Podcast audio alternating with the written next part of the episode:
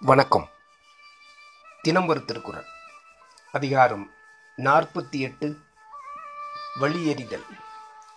தனக்குள்ள சக்தியின் அளவை அறிவது.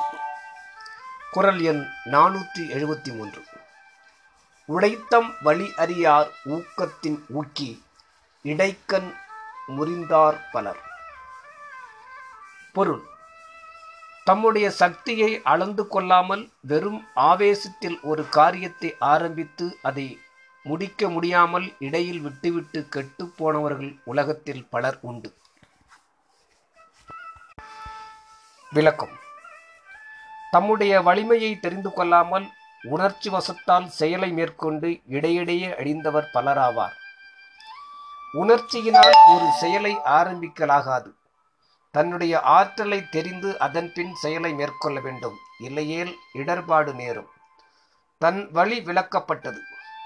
ஊக்கமானது தன் வழியின் குறைவையும் எண்ணாது செயலை மேற்கொள்ளச் செய்யும்.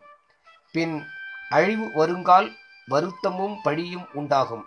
ஆகையால் செயலுக்கேற்ற ஆற்றலின்றி ஊக்கத்தால் மாத்திரம் செயல் வெற்றி பெறாது என்றார். நன்றி.